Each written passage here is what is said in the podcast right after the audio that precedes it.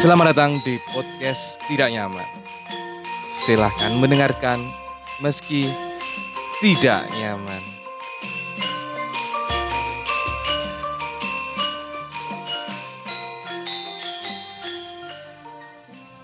Iya, selamat datang di podcast Tidak Nyaman ya. Kembali lagi bersama saya Sukmanan Tegar yang akan memandu eh, podcast Tidak Nyaman ini yang mewadahi eh, pemikiran-pemikiran tidak nyaman eh, yang menimbulkan opini dan pemik apa ya dan apa pun itu yang di kepala membuat kita tidak nyaman dan kepikiran terus sehingga kita bisa membacotkannya di dalam podcast ini. Jadi apa pun itu pemikirannya yang membuatmu tidak nyaman, mari kita curahkan supaya menjadi nyaman. Oke. Ya dan di episode kali ini pertama-tama saya pengen ini ya mengumumkan, waduh gua ya re, pengen me membilangkan apa ya wow, ngasih info aja kalau bahwa sekarang podcast tidak nyaman punya Instagram sendiri yes betul. Sekarang sudah sudah dibuatkan Instagram sendiri dan karena masih baru postingannya masih cuma satu ataupun episode satu paling juga tak pakai story story. Jadi masalahnya adalah saya pribadi bukan tipe orang-orang bukan tipe orang yang apa ya yang terampil bersosmed ya. Jadi mungkin mungkin update update-nya atau postingannya itu nggak nggak yang kreatif yang copywritingnya bagus. Copywritingnya apa bahasa Jawa nih copywriting. Captionnya lah pokoknya apa pun itu ya. Saya nulis adanya semampu saya dan e, diwadahkan khusus di akun Instagram tersendiri yaitu Instagram podcast tidak nyaman. Jadi apa pun itu e, komentarmu atau apa pun itu opinimu yang bikin tidak nyaman gitu kan Is, sampaikan saja di itu komen di situ atau reply-reply story. Uh, terserahlah mau mengkritik apa pun kalau misalnya mendengarkan terus me menimbulkan pemikiran uh, pemikiran lagi yang lebih tidak nyaman lagi terus ya sudah wes sampaikanlah mens apa mention. Kayak Twitter apa mention ya? Repost lah di story aja uh, tag podcast tidak nyaman terus sampaikan tidak nyaman apalagi ya terkait episode misalnya. Misalnya yang kemarin uh, saya bikin episode episode ini lagu ojo dibanding ke adalah lagu stoikisme ya kan. misalnya dari episode itu terus muncul oh di otak itu ada ide tidak nyaman. Ini bukan stoikisme ini tapi lebih ke ini lebih ke pesimisme misalnya itu sanggah aja nggak apa-apa disanggah argumentasikan terserah. Apa pun itu saya pasti sangat senang sekali. Karena apa? Karena di ya podcast tidak nyaman fungsinya seperti itu. Siapa pun itu kan bebas untuk berbicara untuk berargumentasi ya. Berargumentasi. Di sini kita sama-sama belajar untuk berargumentasi mencurahkan pemikiran pemikiran yang tidak nyaman itu kita artikulasikan menjadi kata-kata menjadi suatu argumen dengan apa ya pemikiran-pemikiran entah itu pseudoscience sumber-sumber uh, literaturmu apa pun itu nggak harus yang scientific lah. Sepengetahuanmu aja. Karena saya di sini bacot pun juga sepengetahuan saya. Jadi karena pengetahuan kita yang terbatas ya kan kita belajar untuk mengartikulasi apa pun itu yang ada di kepala kita yang tidak nyaman ya kan? Terus kita tuangkan di podcast ini yang tidak nyaman ya kan? Lalu sanggahlah juga kita belajar mengartikulasikan opini ya pemikiran supaya apa? Supaya kita tidak cenderung memaki ya kan? Kita mengurangi lah mungkin ada kata-kata umpatan mungkin misalnya aduh cuk nggak ngono cuk tapi maksudku nah jadi misalnya ada ketika kita menabrakkan suatu pemikiran itu ada yang tidak nyaman, kita cukkan dulu supaya supaya sumbatannya itu lepas lalu kita artikulasikan argumentasi kita. Apa pun itu bahasa sesuai bahasamu. Jadi kita belajar sama-sama untuk mengurangi maki-maki ya. Mungkin mungkin kalau kita menghadapi suatu ironi kan kadang-kadang memang memang ada kata-kata yang memang ya wis gak ada maknanya nggak ada maknanya. Cuma cuma karena kita sudah jipek ya terus nggak bisa berkata apa-apa kayak kayak bisa cuk cuk kayak gitu itu kan nggak apa-apa biasa. Cuma setelah itu kita sama-sama belajar untuk mengartikulasikan kritikan kita ya kan? Nggak usah ndak yang daki-daki yang ndak usah yang cari-cari ini itu nggak apa-apa kita sama-sama menghargai argumenmu ya. Kita speak up ya kan. Apa pun itu kalaupun menjadi perdebatan ya ya wajar perdebatan kita sini. Berdebat itu juga perlu belajar. Kita harus terbiasa belajar berdebat. Katanya kita demokrasi ya kan. Demokrasi di mana kita setiap orang punya suara ya kan.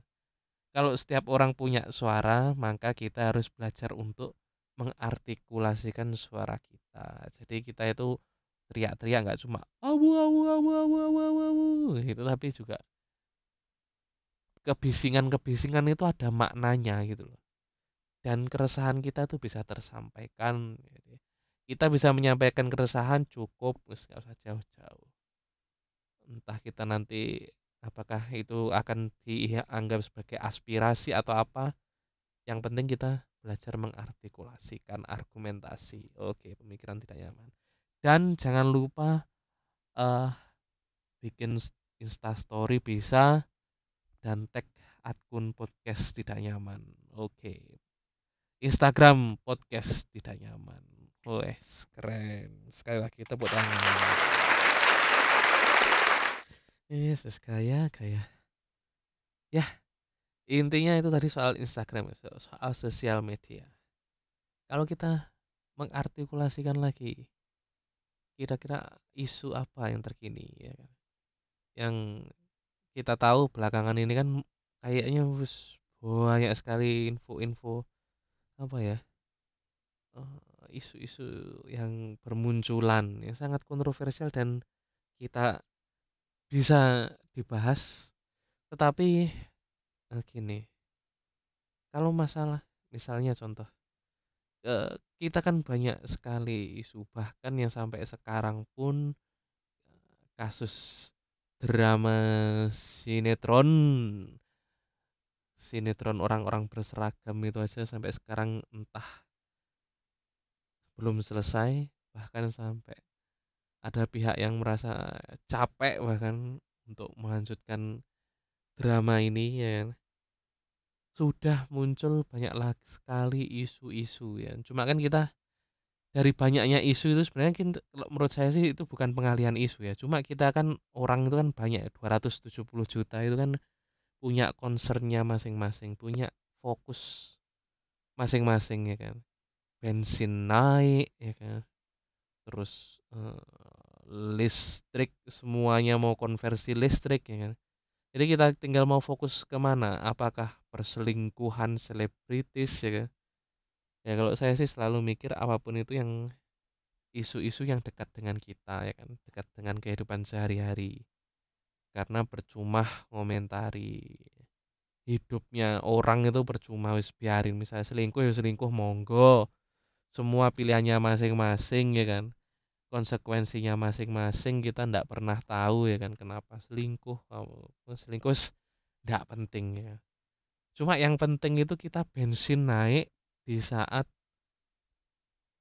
di saat uh, di saat harga minyak dunia turun begitu dinaikkan minyak dunia turun tapi karena wis kadung diumumkan naik ya ndak diturunkan termasuk per, pertamak yang dulu katanya mau dikembalikan ke mekanisme pasar tapi kayaknya enggak sih kayaknya pertalite dihapus ganti pertamak yang subsidi nah ini agak nyebelin ini sangat berpengaruh ke kehidupan sehari-hari kita karena apa?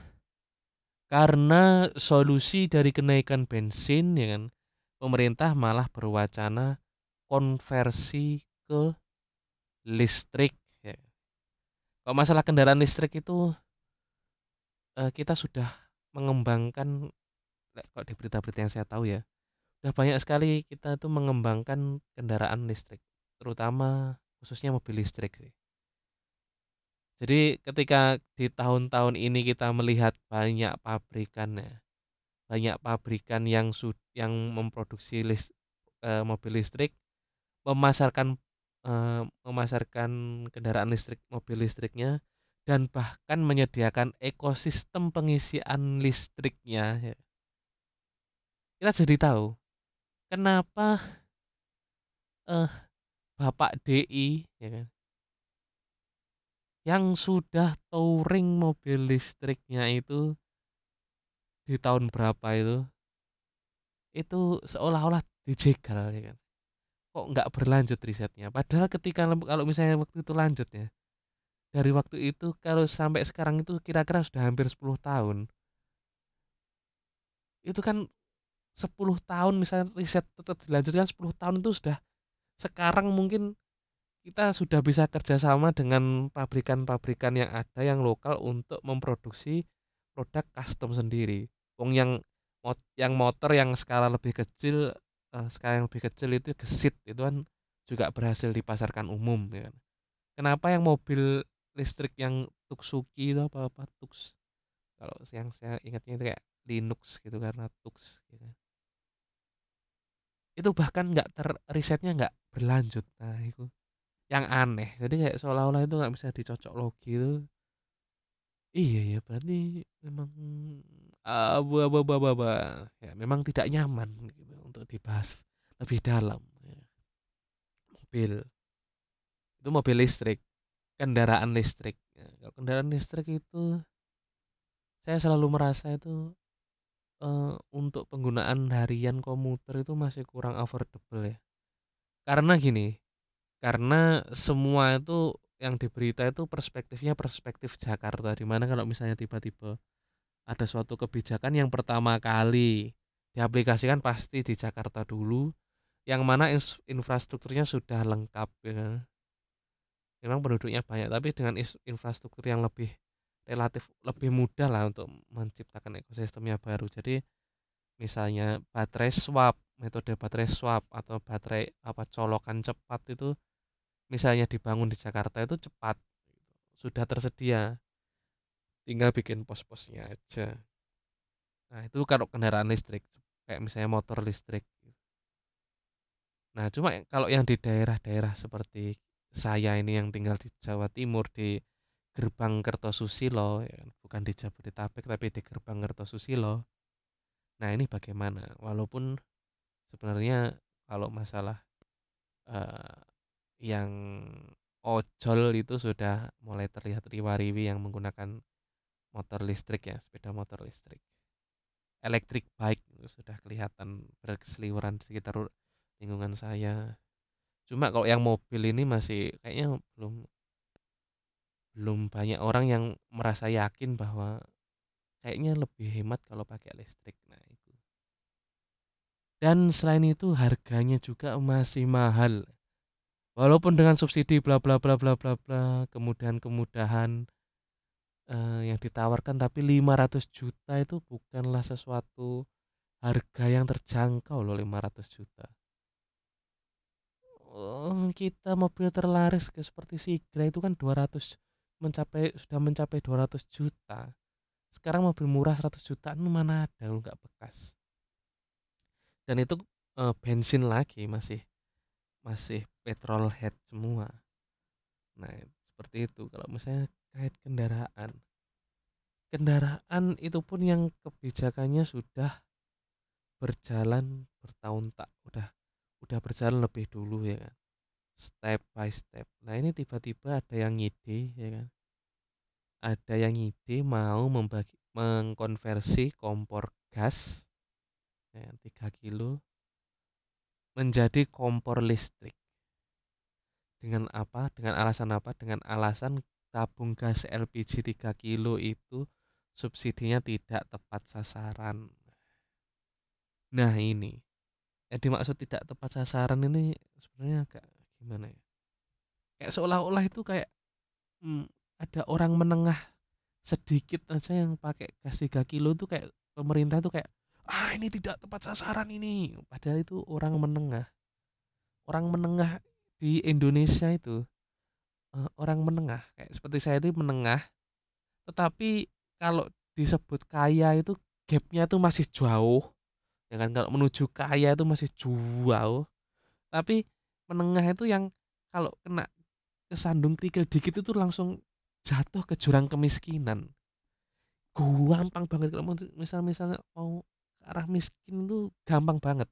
Tiba-tiba kan satu kebijakan terus jadi miskin tuh sangat gampang sekali. Orang menengah itu. Jadi ya anggap saja ya subsidi silang lah. Lagian kan nggak tahu sih harga gas itu bagaimana ini produksinya gimana suplainya gimana.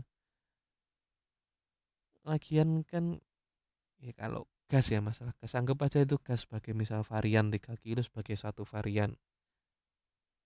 Oh ya cara belinya itu kan katanya mau ini 4.0 ya kan. Aplikasi Me Pertamina dan kawan-kawan itu dimanfaatkan ada sing katanya mau menggunakan adaptasi canggih-canggih tapi dipikirkan karena kompor listrik itu canggih dan teknologinya sudah termasuk lama kompor induksi listrik itu induksi, induksi. jadi tiba-tiba mau dipindah aja diganti perangkatnya nah dari wacana itu kita uh, gimana ya dibilang beruntung ya kita masih untungnya ya kok untungnya ya? Gimana? Untungnya masih ada Mbak Mulan yang di DPR RI tepuk tangan dulu. Yang tidak sekonyong-konyong mengikuti arus untuk yayo yayo terhadap suatu kebijakan yang yang mana itu pasti akan jadi lahan basah itu konversi itu. Lahan basah dan banyak sekali kendala ya. Karena pengadaannya yang dibagi itu nanti bagaimana mekanismenya kontraknya speknya. Itu nanti tidak karu-karuan. Untung ada yang speak up bahwa kalau kompor induksi ya, itu itu masih perlu dikaji lagi kesesuaian kesesuaiannya dengan uh, kehidupan sehari-hari masyarakat Indonesia mayoritas ya kan? Nah ini saya setuju. Karena karena apa? Karena kenapa perlu dikaji? Karena apa? Kalau pernyataannya statementnya dia kalau nggak salah salah satunya adalah karena uh, masakan Indonesia itu tidak cocok untuk dimasak dengan kompor induksi. Ya memang nggak semua masakan sih tapi kita masih belum bisa mengadaptasi secara menyeluruh tiba-tiba kompornya itu induksi ya kan? Wajan-wajan pelengkung itu mau dikemanakan ya. Sedangkan peralatan masaknya pun kita harus bahan yang karena induksi ya yang tentu saja yang mudah menyerap panas ya kan? Karena cepat dan harus gepeng sesuai lempengannya. Jadi kayak masak kita semua masak akan memasak menggoreng tidak di wajan tapi di pan ya kan? Kita akan menjadi budaya barat. Ya mungkin kita akan lebih banyak masak uh, sarapan serabi ya kan? Serabi dengan gula aren mungkin akan sering sarapan seperti itu daripada dengan sarapan dengan nasi goreng ya kan.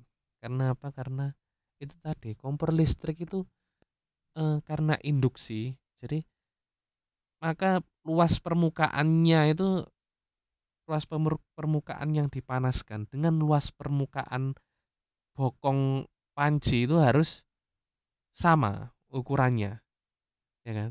Kalau misalnya dipakai uh, induksinya diameternya terlalu kecil terus pancinya terlalu besar untuk nggodok air pasti itu akan lama. Untuk keluarga-keluarga yang punya anak kecil yang tidak punya water heater di rumahnya otomatis untuk memandikan anak itu harus ngodok banyu kayak saya ini. Ngodok sendiri pakai kompor. Pakai kompor induksi akan makan waktu.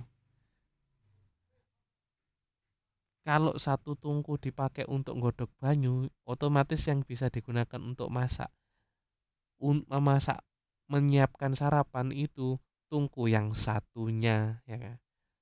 Ketika tungku yang satunya kita ganti, nah kecepatannya pemanasannya itu itu bagaimana? Kalau kita mau bikin oseng-oseng pakai pen, tapi kita juga perlu untuk dadar telur, apakah kita bisa dadar di satu pen? Hmm.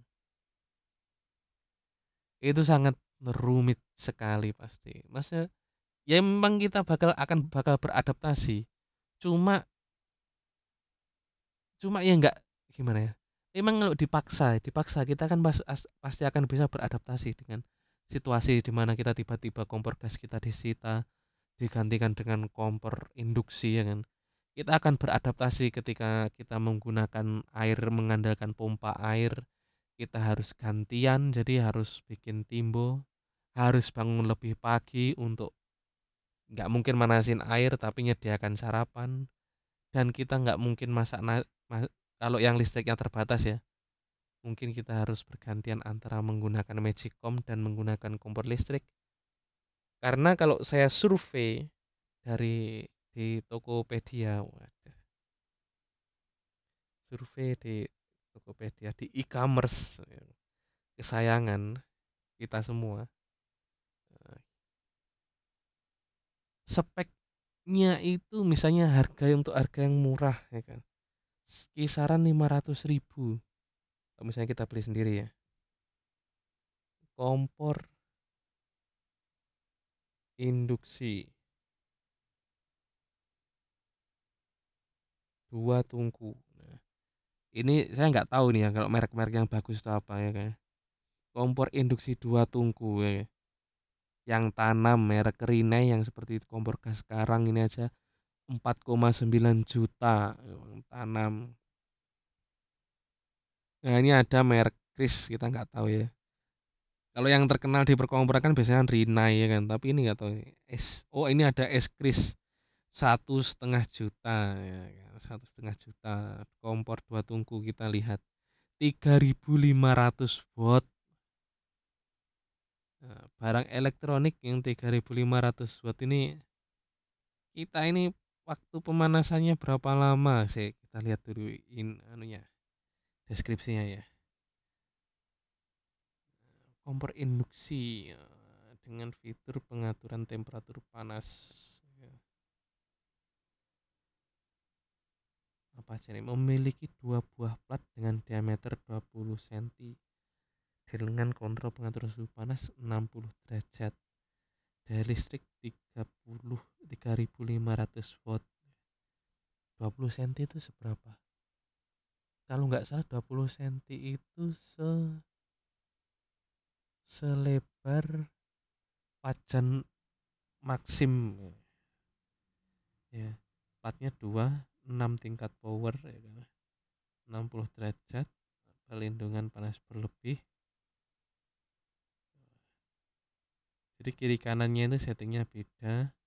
Daya tahan sampai 25 liter air.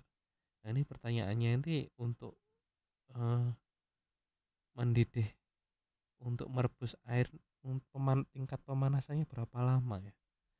Kalau misalnya kompor itu kan jeglek apinya kan suhunya sudah pasti segitu. Tinggal pemanasannya dari kompor ke uh, dari api ke wajan atau panci yang kita nunggu minyaknya memanas gitu. Kalau ini kan enggak, kita apakah plat yang dipanaskan kompor in, induksi dengan elemen itu langsung panas atau saya nunggu manasin itu ya kan? Terus nunggu lagi panasnya berpindah dulu. Ya nggak tahu lah orang katrok. Karena kalau misalnya saya ini kan di rumah ada AC ya betul kalau misalnya pakai kompor induksi nih misalnya tiba-tiba tengah malam pengen pengen bikin mie. Ya mau nggak mau AC saya matikan kulkas saya matikan biar tidak jeglek dan pastikan magicom tidak menyala. Lampu semua matikan. Otomatis jadi gitu. Ya itulah kompor listrik ya. Kompor listrik ini jadi kalau misalnya beneran ya, yang jelas kita itu nggak mungkin dengan kondisi 2 plat diameter 20 senti ya kan. Kita juga harus perhatikan juga wajan-wajan pen yang harus yang akan kita gunakan ya kan. Dandang ya kan. Kita kukus-kukus harus pakai jadinya jadi panci, jadi milk pen itu yang gimana milk pen itu? Yo milk pen lah pokoknya. Jadi semuanya itu jadi panci yang serba gepeng, kita tinggalkan wajan atau wok ya. Kita jadi bikin nasi goreng kok rasanya jadi hampa ya kan. Belum lagi yang coating itu harganya berapa sih panci-panci? Panci yang panci yang searchnya gimana keywordnya? Panci yang kompatibel eh panci kompor listrik kompor induksi. Kita survei harganya. Karena kebutuhan kita kan masak itu banyak nggak cuma cepet. Karena kan kita bikin rendang ungkep ayam itu kan butuh panas dan waktu yang cukup lama ya. Presto aduh kalau melihat wajan penggorengan ini aja 206 270 ribu lah yang bermerek ada coatingnya. Jadi jadi kayak masaknya jadi nggak geludak-geludak lagi dong ini. Ya mungkin mungkin enaknya karena ada gagangnya ya jadi nggak miring-miring apa gimana. Tapi penggunaan minyak goreng jadi boros ya. Kita kan menggunakan wajan ya kan karena ada cekungan di bawah. Jadi ketika kita menggunakan minyak yang sedikit ya kan tapi karena ada cekungan itu jadi kita bisa deep fry yang kecil-kecil itu bisa kita kita goreng deep fry. Nah ini nanti kita nanti gorengnya kalau misal goreng ikan goreng pindang gaya-gayaan kayak goreng salmon aja kayak gaya-gayanya pakai teknik pu puel puel ah bahasa Inggris bahasa Prancis. Intinya kita ditaruh uh, ikan di satu sisi ya kan di minyak panas lalu minyak panas yang lain tuh kita siramkan ke atas ke sisi yang satunya ke atasnya itu pakai sendok. Stres stres stres stres nah, seperti itu. Uh, budal kerja nggak sarapan budak. Kayak cak cek cak cek ya sarapan kok ndak sempat masak-masak cantik ini ki yo lek duwe pembantu no. orang wong biasa ngene iki. 150 ya mungkin akan pasti adaptasi pasti akan bisa. Cuma kadang-kadang kan kalau kita masak nasi goreng pakai wok kan lego cereng cereng cereng cereng kemudian ada un, unintentional flambe uh, apa intinya? Yang nggak sengaja kita karena ngoseng ya kan? Nggak ngoseng nggak sengaja uh, wajannya kena api terus muncul api di wajan yang wur gitu.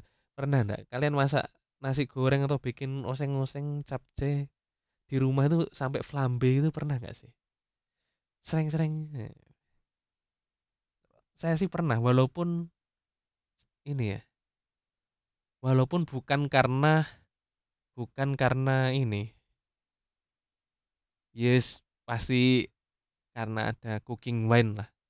Masa pakai cooking wine gitu kan ada alkohol yang gampang tersulut api kalau kita sering-seringnya agak gaya-gaya sering gitu. atau karena minyaknya yang terlalu panas sudah siap terbakar gitu. sering gitu nanti kalau misalnya boros minyak goreng ya kan terus sensasi api itu berkurang kayak kayak rasanya tuh kayak apa ya uh, rasanya itu kayak mis bayangin ya bayangin bikin nasi goreng pakai kompor induksi terus sama pakai sama pakai apa namanya? Pakai kompor induksi sama pakai kompor gas biasa tuh kok kayaknya bi feelnya itu bayangin belum bisa ini. Walaupun nanti kalau misalnya namanya program pemerintah ya orang-orang kayak kita ini di namanya dibagi dikasih ya diterima aja. Cuma kan pasti beradaptasi yang menengah nah yang pertanyaan lagi apakah itu nanti uh, semuanya ya kan kebijakan konversi itu akan menyeluruh ke seluruh rakyat Indonesia akan sem semua menggunakan kompor induksi listrik atau untuk masyarakat yang kurang mampu. Nah, masalahnya kalau untuk masyarakat yang kurang mampu, yo ndak apa-apa. Buat bantuan pemerintah, yo ndak popo ya kan. Engko sing bene sing kulino cetik ya kan, sing kulino cetik geni. Ngerti nggak cetik geni? Yang masih menggunakan kayu, kayu bakar untuk memasak ya kan. Tiba-tiba langsung lompatan nggak melewati kompor minyak, nggak melewati kompor gas, langsung kompor listrik. Nggak apa-apa, bagus ya kan. Bagus, langsung mengurangi emisi karbon berapa persen itu. Langsung ndak enek sing ceritane mambu sangit kena pego. Langsung hilang ya kan. Cuma masalahnya gini, yang masyarakat-masyarakat tidak mampu, yang dianggap tidak mampu, yang didata pemerintah, pasti listriknya kan 450 gitu. Sedangkan orang menengah itu aja 900 yang paling kecil gitu. Itu aja dibagi dua R R1 R1 900 R1M sama R1 TM apa gimana RTM gitu R1M apa RTM gitu. Itu sama-sama 900 ya kan. Itu nanti lama-lama orang yang tidak mampu itu karena kan katanya mau didapat ini uh, free tambah daya ya kan jadi 1300 nanti akan lucu nanti ya orang miskin ya kan tapi pakai orang miskin tapi pakai listrik 1300 itu nanti tagihannya bakal berapa ya kan? Bahkan yang 1300 itu kan wis pasti non subsidi nah, apa mau disubsidi juga 1300 nanti ada yang 900 900 M ya kan? 900 R R R 900 R1M ya kan? Sama kategori 1300 TM jadi listriknya itu konsumsinya lebih tapi dia tuh yo miskin gitu miskin tapi boros konsumsi listrik tuh jauh lebih banyak daripada yang menengah ya kan yang mampu ya kan hanya gara-gara dua tungku list kompor listrik ya. Jadi sebenarnya mereka itu ya gimana ya? Itu itu nanti bakal menjebak pondak melas kok. Mau tambah ke goreng pindang ya kan. Goro-goro gawe beniso goreng pindang ya kan. Ambek pemerintah ditui kompor induksi. Mangane panggah pindang ya. Cuma kompornya emang kompor larang ya luwih larang kompore timbang ambek sing dipangan ini kan ironi ya Dia oseng-oseng iwak klothok, iwak klothok pisan. Goreng ikan asin. Jauh nutrisinya. Nutrisinya jauh lebih rendah. Nilai nutrisinya jauh lebih rendah, nggak nambah jauh. Yo pindang ya tetap pindang walaupun digoreng dengan kompor listrik digoreng dengan kompor gas tetap jadi pemerintah cuma peduli ah tidak peduli stunting ya kan yang penting subsidi bisa dikurangi ya kan? orang miskin cukup fokus subsidi listrik nggak usah subsidi gas ya kan? timbang eman-emanan ah, karena hanya karena orang menengah ikut-ikutan pakai ya. itu ndak make sense itu. Hanya karena orang menengah ya. Orang menengah itu ya gak sugih orang yang kaya raya kaya raya yang rumahnya besar itu ya nggak mungkin pakai gas 3 kilo melon tuh ya gak mungkin. Ya menengah sih biasa-biasa ya memang mampu ekonominya ada ya kan. Ya memang bayarannya memang UMR lah. Tapi kan ya bukan berarti terus kudu hedon ya kan. Itu namanya menghedonkan masyarakat kayak kayak mampu sedikit tapi ojo sing iki ojo sing pilih sing murah yo gak lah. Yo pengen ngirit yo pengen sak wayah-wayah per yo pengen nyelengi yo sing tengah-tengah yo pengen nyelengi. Masa selawase uripe tengah paling ndak yo saya ono kebijakan sing aneh-aneh ada bensin ini ben langsung melarat ngono lho. Wong yo ora nulungi kabeh kok. Misale bensin mundak lah wong sing tengah iku lek randuk lek ora enek spare ge nyelengi iku emang piye? Apa ya langsung melarat langsung bingung sekarang ya sekarang kalau kembali lagi ke bensin naik ya. Kalau kembali lagi ke bensin naik. Di bensin sekarang itu kan banyak fenomena di pom bensin sekitar rumah ya sekitar saya. Berangkat kerja itu semua itu antrian pertalite panjang. Itu tuh jangan salah paham jangan dikira oh walaupun pertalite harganya naik ya. Jadi masyarakat masih mampu kok nyatanya tetap beli atau antrian tetap panjang.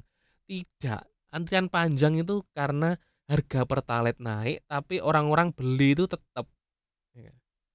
setiap ke pom orang yang biasanya 20 ribu ngisi bensin 20 ribu ya. Setelah pertalite naik ya ngisi bensin tetap 20 ribu. Cuma bedanya dulu sebelum naik 20 ribu itu dapat hampir 3 liter lah 7.500 hampir 3 liter. Ya sekarang 20 ribu cuma 2 liter. Ya ngisinya tetap 20 ribu cuma jadi berkali-kali karena cepat habis. Ya karena volume yang didapat jadi lebih sedikit ya kan? sama dengan nanti kompor induksi itu nanti. Apakah misalnya dengan misalnya ditulungi lah biar dapat kompor induksi 450 tambah sanyo jeglek dibantu di PDAM dikasih instalasi PDAM yuk lek rumah daerah ada PDAM lek enggak sanyo sumur. Ya. Misalnya sanyo biasanya sudah pakai sanyo udah advance ada sanyonya kan listrik. Masa iya karena ada kompor induksi itu yang berapa 3000 watt. 3000 watt kompor induksi bener kompornya dikasih ya cuma bulanannya pas operasionalnya. Masuk pas masa air tapi airnya nimbo ya kan? Keperluan untuk airnya jadi nimbo. Jadi si ibu ne masak si pak ne si nimbo ngebeki jedingan geadus bocah-bocah. Nah ini kan ironi. Kayak istilahnya kayak semua pos-pos pengeluaran yang terserap untuk kompor induksi yang canggih yang baru ini yang ramah lingkungan ini. Tetapi aspek-aspek kehidupan yang lain orang-orang menengah orang-orang miskin lah. Itu jadi terabaikan ya. tiba-tiba aku pemakaian listrik muda karena nggak pernah jeglek kadang-kadang orang miskin itu membatasi diri dari fasilitas yang ada misalnya. Karena 450 kenapa dia nggak tambah daya? Terus biar untuk membatasi.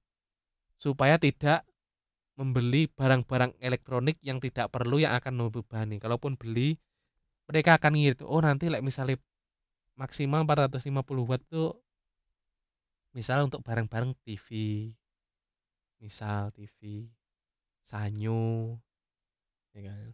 Sanyo, saya karena saya yakin PDAM nggak mungkin merata di seluruh Indonesia ya. Pasti ada daerah terpencil yang butuh sanyo, pompa air. Ya kan? Pasti. Sekarang kulkas itu jadi barang wajib ya kan. Bukan barang wajib sih sebenarnya. Seharusnya itu orang miskin tuh lebih perlu kulkas daripada kompor. Supaya apa? Supaya menyimpan bahan makanan tidak cepat basi. Ya, ya mungkin kulkas ini juga konsumsi listrik yang banyak sih. Cuma kalau bisa itu orang miskin tuh punya kulkas ya kan. Karena sekali-sekali pindang misalnya punya pindang ya, mampu beli pindang sehari tiba-tiba dalam seminggu cuma pindang sak besek lah sak rayek. Harganya 6000, 4000, 6000 lah sing kecil-kecil biasanya 4000 itu isinya sekitar 4 eh 6 ekor 6 sampai 8 ekor lah misalnya kecil-kecil bisa 8 ekor pindang rayean ya kan misalnya punya kulkas. Itu kan bisa dia untuk makan untuk yang bujang itu 8 hari. Atau 8 kali makan lah. 8 kali makan pindang ya kan. Nasi sama seekor untuk magicom pasti masak. Ya kan. Magicom butuh listrik untuk magicom sekarang. Lek ndak but misalnya ndak magicom wis. Kalau misalnya dieliminasi semua fokus masak nasi dibalik lagi di karon. Segone ditapung di karon. Kayak dandang neh masak kayak dandang wis. Nah itu apakah efisien? Sedangkan orang-orang miskin itu harus menghabiskan waktunya itu mayoritas untuk bekerja mencari uang untuk survive ya kan. Itu bukannya apa ndak jebakan Batman itu nanti dampaknya. Makanya terima kasih Mbak Mulan ya kan karena yang punya berani menyuarakan ketidaknyamanan di kepalanya dan meminta agar dikaji. Walaupun saya nggak yakin akan didengarkan sih. Tapi yang jelas gini. Yang jelas gini. Uh, kompor itu bukan hanya sekedar benda yang mengeluarkan api. Tapi kompor itu juga merupakan salah satu benda yang bisa menunjang kehidupan kita. Karena dari kompor itulah orang-orang bisa masak dan memenuhi nutrisi harian untuk bekerja keras mencari uang di setiap harinya. Intinya seperti itu. Jadi jangan remehkan hanya memang kompor listrik alternatif energi kita perlu alternatif listrik cuma apakah dengan memaksa orang miskin ini mengkonversi kompor-kompor gas orang miskin ini dirampas dan digantikan dengan kompor induksi itu merupakan solusi ya itu uh, ungkapan tidak nyaman saya saja ya saya apa pun itu kan wis tidak akan mempengaruhi kebijakan negara ini ya. Saya cuma mengartikulasikan masalah kompor ini bikin kepala saya tidak nyaman ya kan. Bagaimana cara orang-orang ini memaknai kompor kalau orang-orang uh, yang pemegang kebijakannya saja tidak pernah menghadapi kompor. Jadi kom mereka hanya sekedar menganggap kompor itu hanyalah sebuah benda yang mengeluarkan api, mengeluarkan panas. Tidak semudah itu, Pak Ferguson. ya, itulah tadi ya uh, podcast tidak nyaman episode kali ini. Dan jangan lupa mention kami, tag kami di Instagram kami podcast tidak nyaman. Dan sanggahlah setiap disanggah boleh setiap uh, opini tidak nyaman saya apa pun itu kalau misalnya tidak setuju apa tidak setuju tidak apa-apa sampaikan. Tidak setujunya karena apa? Di akun Instagram kami di podcast tidak nyaman. Ya itulah tadi. Saya Sukmanan Tegar pamit dan sampai jumpa di episode tidak nyaman berikutnya. Bye bye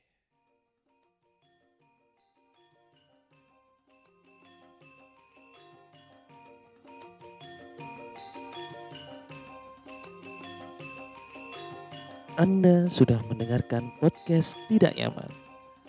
Saya Sukmanan Tegar, sampai jumpa pada episode Tidak Nyaman berikutnya. Terima kasih sudah mendengarkan.